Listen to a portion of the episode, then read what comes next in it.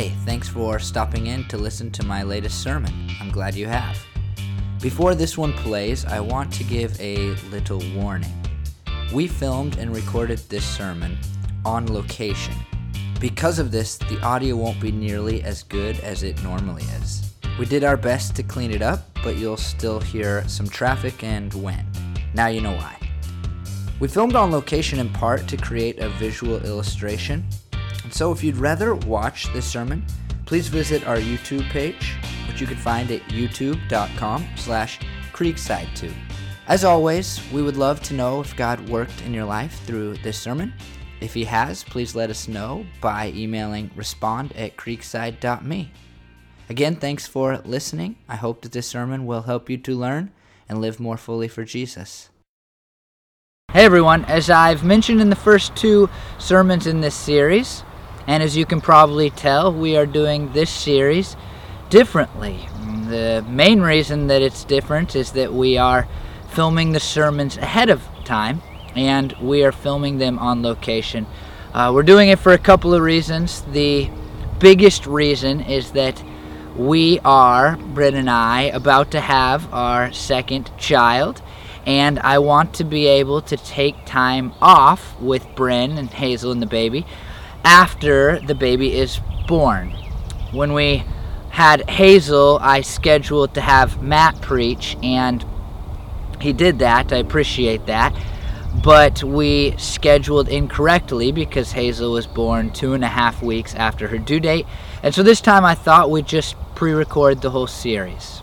The other reason that we are doing this is because I, I do think it's kind of neat to be able to film at different locations. And as we talk about church in this series, we have been recording and we will keep recording at different church settings that connect to my life. And what we've seen in the first two sermons and what we'll continue to see is that my church experiences have at some points really lined up with what the Bible says church should be and what church ought to be. And at other times, my church experiences haven't aligned at all.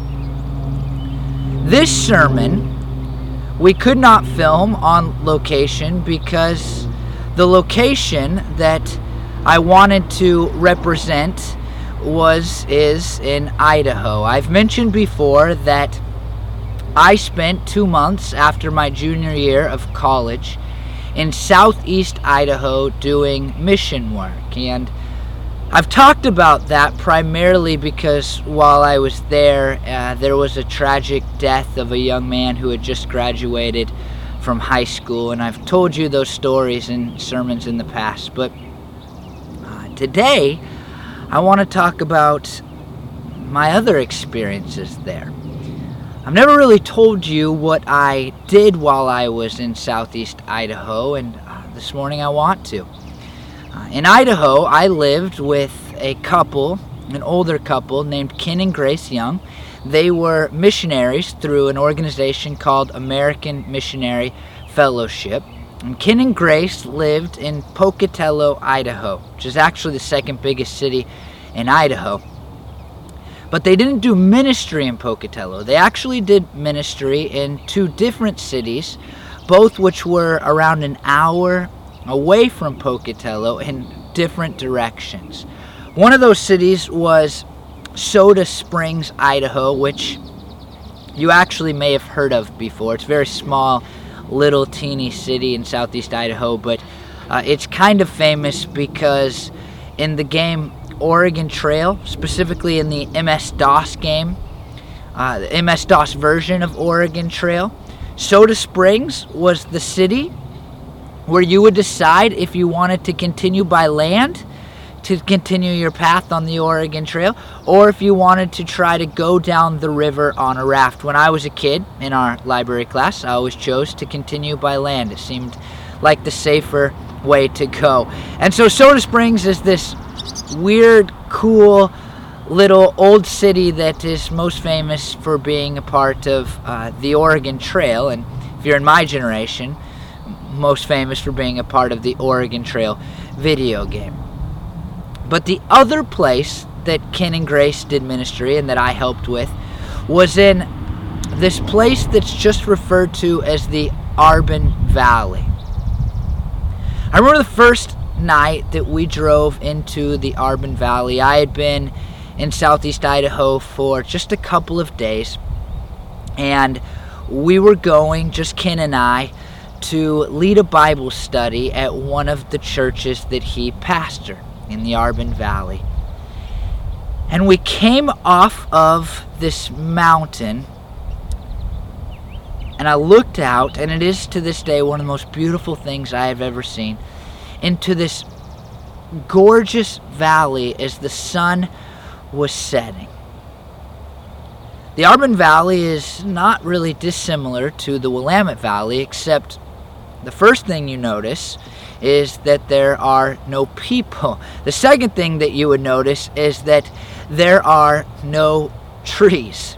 Uh, we did our best to be in a location that illustrates the Arbon Valley, but uh, there are trees behind me. It's hard to find a place here in the Willamette Valley where there are not trees. But the Arbon Valley is this empty, beautiful, open valley that is a little bit more of a high desert than here in the Willamette Valley. We came into this valley, it was gorgeous. And we started to drive down this road. You could see just as, as far as your eyes would allow you to see. We drove for a couple of miles, and then in the middle of this valley, there was a church. Now, it was strange to me because I grew up going to pretty large churches the church that you uh, saw in the first ser- sermon in the series, Dayspring Fellowship, about a thousand person church when I stopped attending there. First Free Methodist, uh, the church that you saw in the second sermon in the series, uh, three, four hundred, five hundred people, somewhere in that range when I attended that church. And so to show up in this little church in the Arbon Valley was crazy that church there on Sunday mornings when we would gather to sing to Jesus and to give a sermon, all of those things, had about on a good weekend seven people. Seven great people that I learned to love in just two months. Seven great people who accepted me as as really one of their own, almost as a son, who gave me a hard time for being from Oregon and who loved to to joke about how I could never pray for rain and how uh, I was really 10 years ahead of them because they took pride in being 10 years behind as far as technology and things like that. But it was only seven people. And at the time that I did ministry there, I thought that we were doing that church because even those seven people needed the gifts, the blessings, all of the good things that a church offers. They needed an outlet to express themselves in worship through music and they needed a place to come and hear a sermon and they needed a place for community and they needed other people who would pray for them on a consistent basis and and and when I was there doing ministry with Ken and Grace I did not diminish the importance or the value of the work that Ken and Grace were doing and that I was doing for two months in this valley that seemed to have no people. But I did think that it primarily, and perhaps only, was an important ministry because there were seven people who needed a church. What I want to look at in Ephesians today about the church suggests that what we did out there in the Arbon Valley, where there seemed to be no people, went beyond just doing ministry to a handful of people on a Sunday morning. In fact, what we did out there didn't just have influence for a handful of people, it had influence in a realm, a cosmic realm that we can't see. That might not make any sense to you right now, but I think it will in just a few moments. In Ephesians 3 1 through 9, Paul tells us some beautiful things about what we have and who we are in Christ. He says that we are heirs and members and sharers in the wonderful promises and blessings of God. That's what he says about Christians. That we have partaken in the beautiful promises of God. And then in Ephesians 3 10 and 11, this is what he says. His intent was that now, through the church, the manifold wisdom of God should be made known to the rulers and authorities in the heavenly realms, according to his eternal purpose that he accomplished in Christ Jesus our Lord.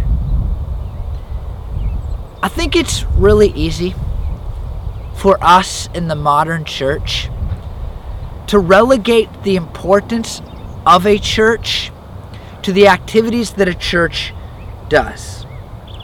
A lot of times we think of a church as a great show on Sunday mornings and a place where there are some social services and a place where you can find good activities that hopefully produce some level of community and enhance the community in which a, in which a church is in. But in Ephesians 3:10, if you were just paying attention as I read it, Paul says that the church has a far crazier, more spiritual importance than just being a place that does some good activities that benefit the people who are in it. Paul says that the church has a far more cosmic, spiritual place in the world and in the heavenly realms than perhaps we give it credit for. Let me read it again to you. He says about God that his intent was that now through the church, notice this, the manifold wisdom of God should be made known to the rulers and authorities in the heavenly realms. He says that the wisdom of God should be made known through the church in the heavenly realms. Now, this phrase, rulers and authorities in the heavenly realms, is one that causes much confusion and debate, and we're going to talk about a few of the options in just a second. But before we do, I just want you to just kind of take a deep breath and think about just on a on a surface level how much greater and more important that makes the church. How much greater and more important it makes every church that meets, even in a place like the one I'm trying to represent today, where it seems like there's no people at all. The church takes on even a greater role when we think about its job as God's proclaimer, the proclaimer of His incredible and infinite wisdom in the heavenly realms. This refers primarily to the gospel. But not just the words of the gospel or the story of the gospel, but the incredibleness of the gospel and the truth of the gospel and the impact of the gospel on us as people and the world as a whole. Paul is saying that the church's job is to declare the greatness and the truth and the impact of God's incredible gospel, the story of Jesus, the story that Jesus came out of heaven into earth. He lived a sinless life. He died on a cross and then he rose again. And now he sits enthroned in heaven where he fills all things for the good of the church. The church doesn't just exist to provide a few ministries. The church exists to proclaim the greatness, the truth, the benefits, the gloriness, the gloriousness of the gospel story. And to whom are they proclaiming this? Paul's words to the rulers and authorities in the heavenly realms, and what does this mean exactly? Theologians have provided a bunch of different options, but there are four primary options that I want to give to you today. The first is that the church proclaims God's wisdom to angels. 1 Peter 1:12 may give some validity to this, but the idea would be that the church proclaims God's wisdom specifically in the gospel story in order that the angels, the messengers, the workers of God might celebrate, might rejoice what he in what he has done. The second option is this the church proclaims God's wisdom to evil powers in order to bring about their conversion and to announce their defeat or to cause them to marvel. Number three, the church proclaims God's, God's wisdom to human institutes and structures to transform their actions. This would include governments, rulers, people in authority on earth. And the fourth option is that this is to be understood as some combination of the above three. Now, no matter which one of these you choose, it is abundantly clear that this moves the church past being some type of social organization that just provides a few good things to those who are a part of it and to those who are in their communities, right? It turns the church into a good organization that does a few good things into an organization that does something that goes beyond even what we can see. The proclamation of God's wisdom in the heavenly realms. Now that I've said that, I want to tell you that I think the best answer is number two.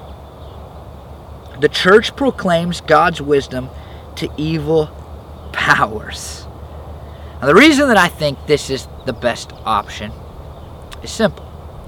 When you read the book of Ephesians, it seems that when Paul talks about these rulers and authorities in the heavenly realms, he seems to be talking, he does talk most often, about these evil things that exist outside of what we can see on a normal basis. Whenever you study Scripture, it's important to try to understand the author's original intent. And one of the ways that we can do that is by looking at the language they use in a specific verse in light of the way that they use that language in other verses. And Paul in the book of Ephesians talks about these authorities in the heavenly realms in terms of the evil that exists around us. Mark Roberts of Fuller Theological Seminary describes it, and he says this We encountered these powers in chapter 1, where it says that God seated Christ at his right hand in the heavenly realms, far above all rule and authority, power and dominion. Chapter 2 referred to Satan as the ruler of the kingdom of the air. Paul uses this kind of language to refer to what we might identify as demonic powers. Yet he is not thinking simply of individual demons who harass or possess people. Rather, he envisions the whole cosmos as permeated and influenced by powers that we might call supernatural. Yet these powers might also include cultural, economic, and political forces, the kinds of forces that shape our lives each day. In Ephesians 6 10 through 12, one of the most famous passages in the book of Ephesians, we read this Finally, be strong in the Lord and in his mighty power. Put on the full armor of God so that you can take your stand against the devil's schemes. For our struggle is not against flesh and blood. Notice this, but against the rulers, against the authorities, against the powers of this dark world, and against the spiritual forces of evil in the heavenly realms. When Paul speaks of rulers and authorities in the heavenly realms, he isn't talking about angels. He isn't talking specifically or primarily about the kingdoms of the world, the governments that exist.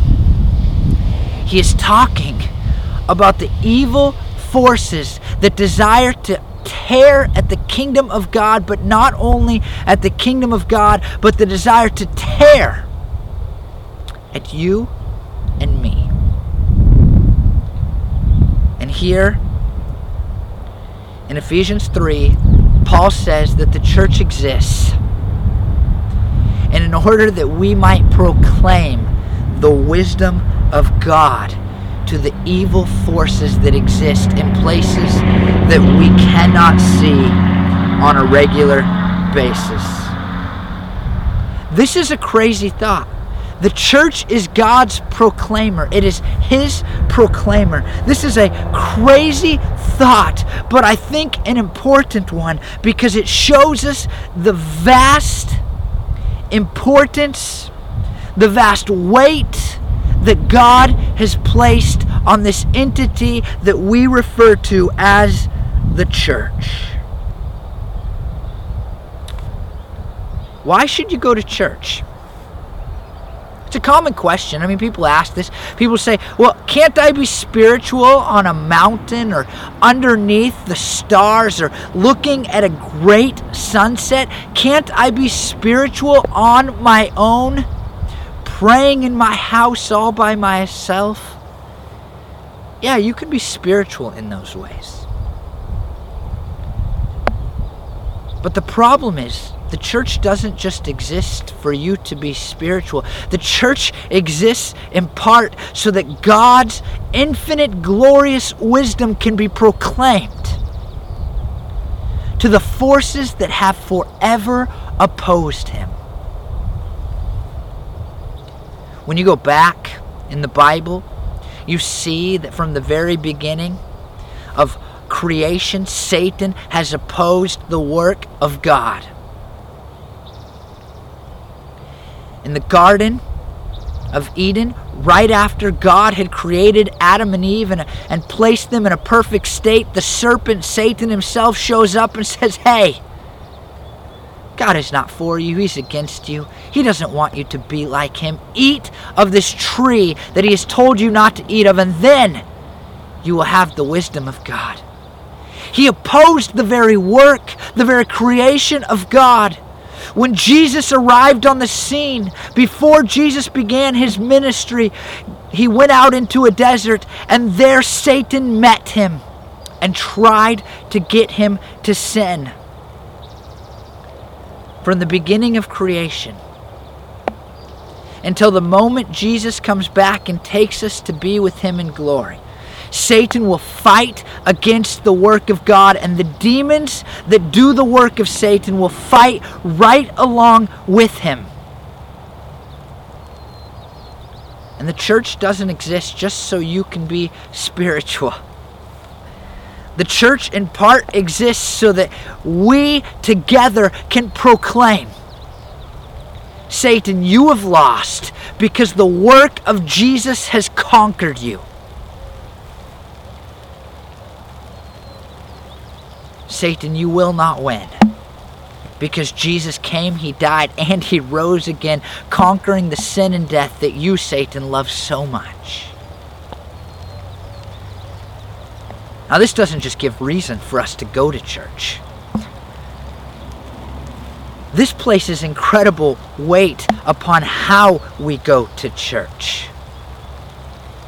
Already talked about how we should not go to church for us because the church is not ours, it is His. I've already said in this series that when we go to church, we should remember that the church is God's family, and when we go to church, we should go to it in a way that, that is like a family, but not only a family, a family that ushers in the presence of God as His building, and we should approach church in a way that allows for the presence of God to enter in.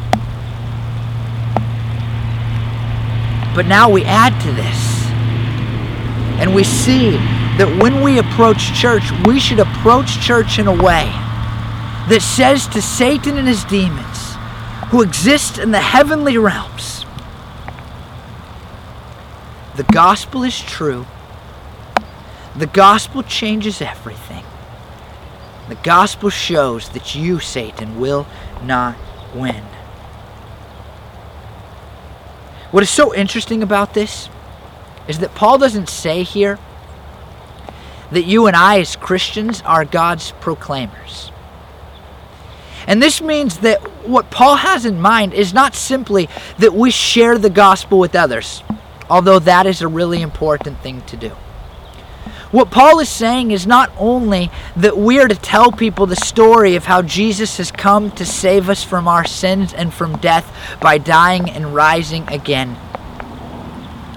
It's something greater than that. It's something that goes beyond that. What Paul is saying is that the way that we do church, the way that we approach church, in its very nature, should show, should declare, should proclaim to Satan and his minions the greatness and the glory of the gospel. In Ephesians 3 1 through 9, as I mentioned earlier, Paul tells us how incredible the gifts are that we have in Christ when I preached on the book of Ephesians and talked about our identity in Christ, we looked at that passage about how we are heirs with Christ and how we are partakers with Christ. The gifts of the gospel are vast, they are many. If you are a Christian, then you know the joy, the peace, the love, the hope, the forgiveness, the mercy, the kindness, the wonderful gifts of God that have been bestowed upon us because of what Christ has done. You know that. You know them. And you ought to approach church in a way. You ought to approach life in a way that declares those things to be true and great. Now, when I look at how most people do church today, how you and I sometimes approach church. It's this thing that we do on Sunday mornings. Sometimes we go through the motions. Perhaps you've already gone through the motions today. We go through the motions, we do the things that we're supposed to do, we put in the minimal amount and hope to get the maximum amount out of it. But when we read that it is the church's job to be his proclamation, the proclamation of his infinite wisdom, the gospel story in all of its greatness, we should not go through the motions. But instead,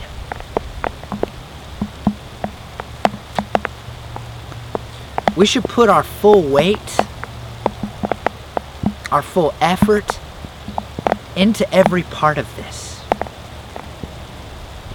I mean, this reality of us being His proclamation, of the church being His proclamation to the dark forces that exist in the heavenly realms, should infiltrate every aspect of what we do in church. When we gather here on a Sunday morning and we sing songs, we should put our, our full weight behind those songs, our full force behind those songs because when we sing that God is great, or when we sing about the love of God, or when we sing about how the resurrection means that God should be worshiped forever, when we declare our loyalty to God through song.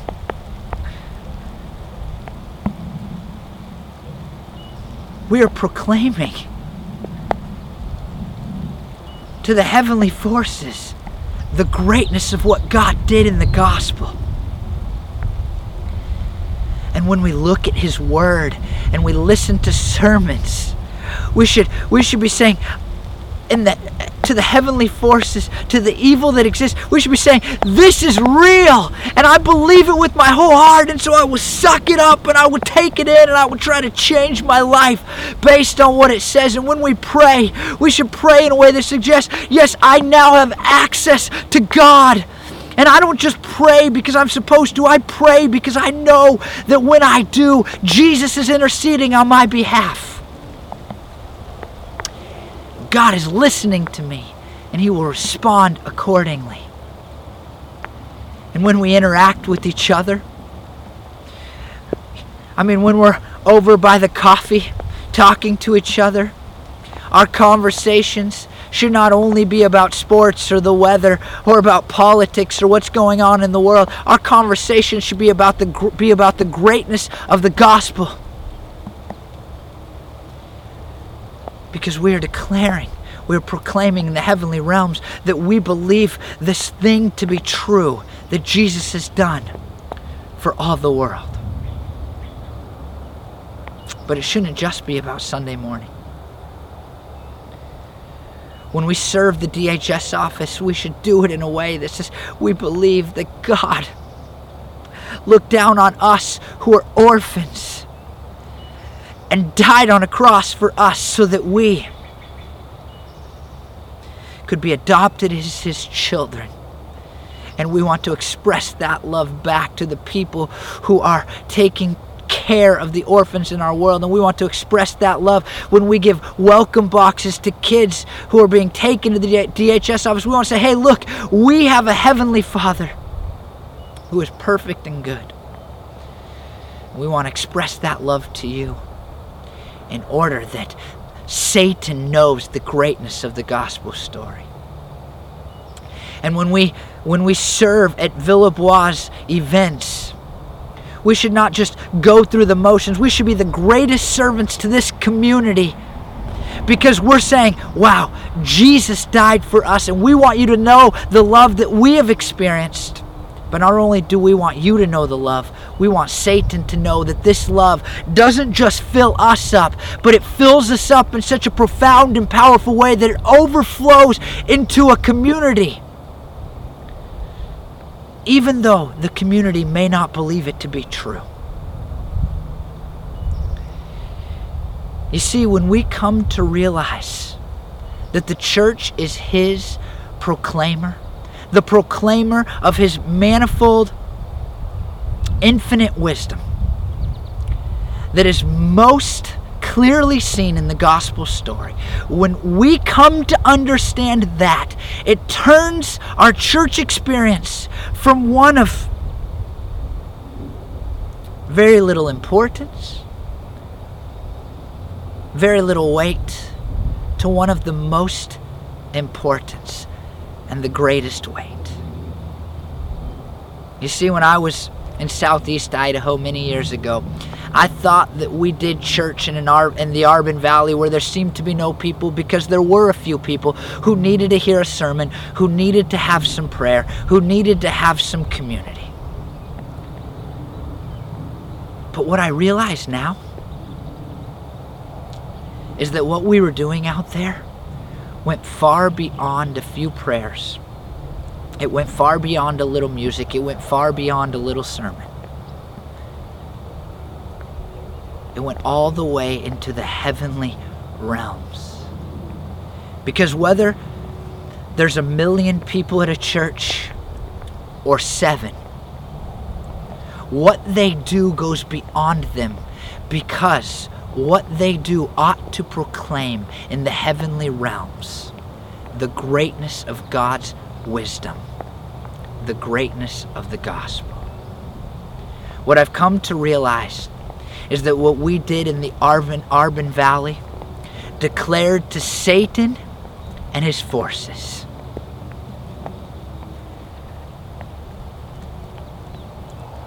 God's love, God's power, God's greatness is beyond any trick that you might have. What we did in the Arbon Valley is proclaim the infinite beautiful, incredible wisdom of God that He showed by sending His Son to earth to die for our sins and rise again so that we might have life. Let me pray for you. Lord Jesus, I pray that Creekside Bible Church would not be a church that just meets a few needs. I pray that we would not be a church that just creates a little community. I pray that we would not be a church that just allows for people to hear a good sermon. I pray that we would be a church, God, that throws our full weight behind everything that we do because we understand that the weight of this thing that is church goes beyond a few activities, Lord. It expands all the way into the cosmos. It goes all the way into the heavenly realms. And I pray, God, that we would be a church who does things in a way that allows for our voice to go far beyond the Willamette Valley and into the heavenly realms, God. And Satan and the demons would hear every time that we do anything as a church that you are great and you, God, have done the greatest thing in the gospel story. Let us be a proclaimer of your wisdom, Lord. Let that proclamation go all the way into the heavenly realms. I ask these things in your holy name. Amen.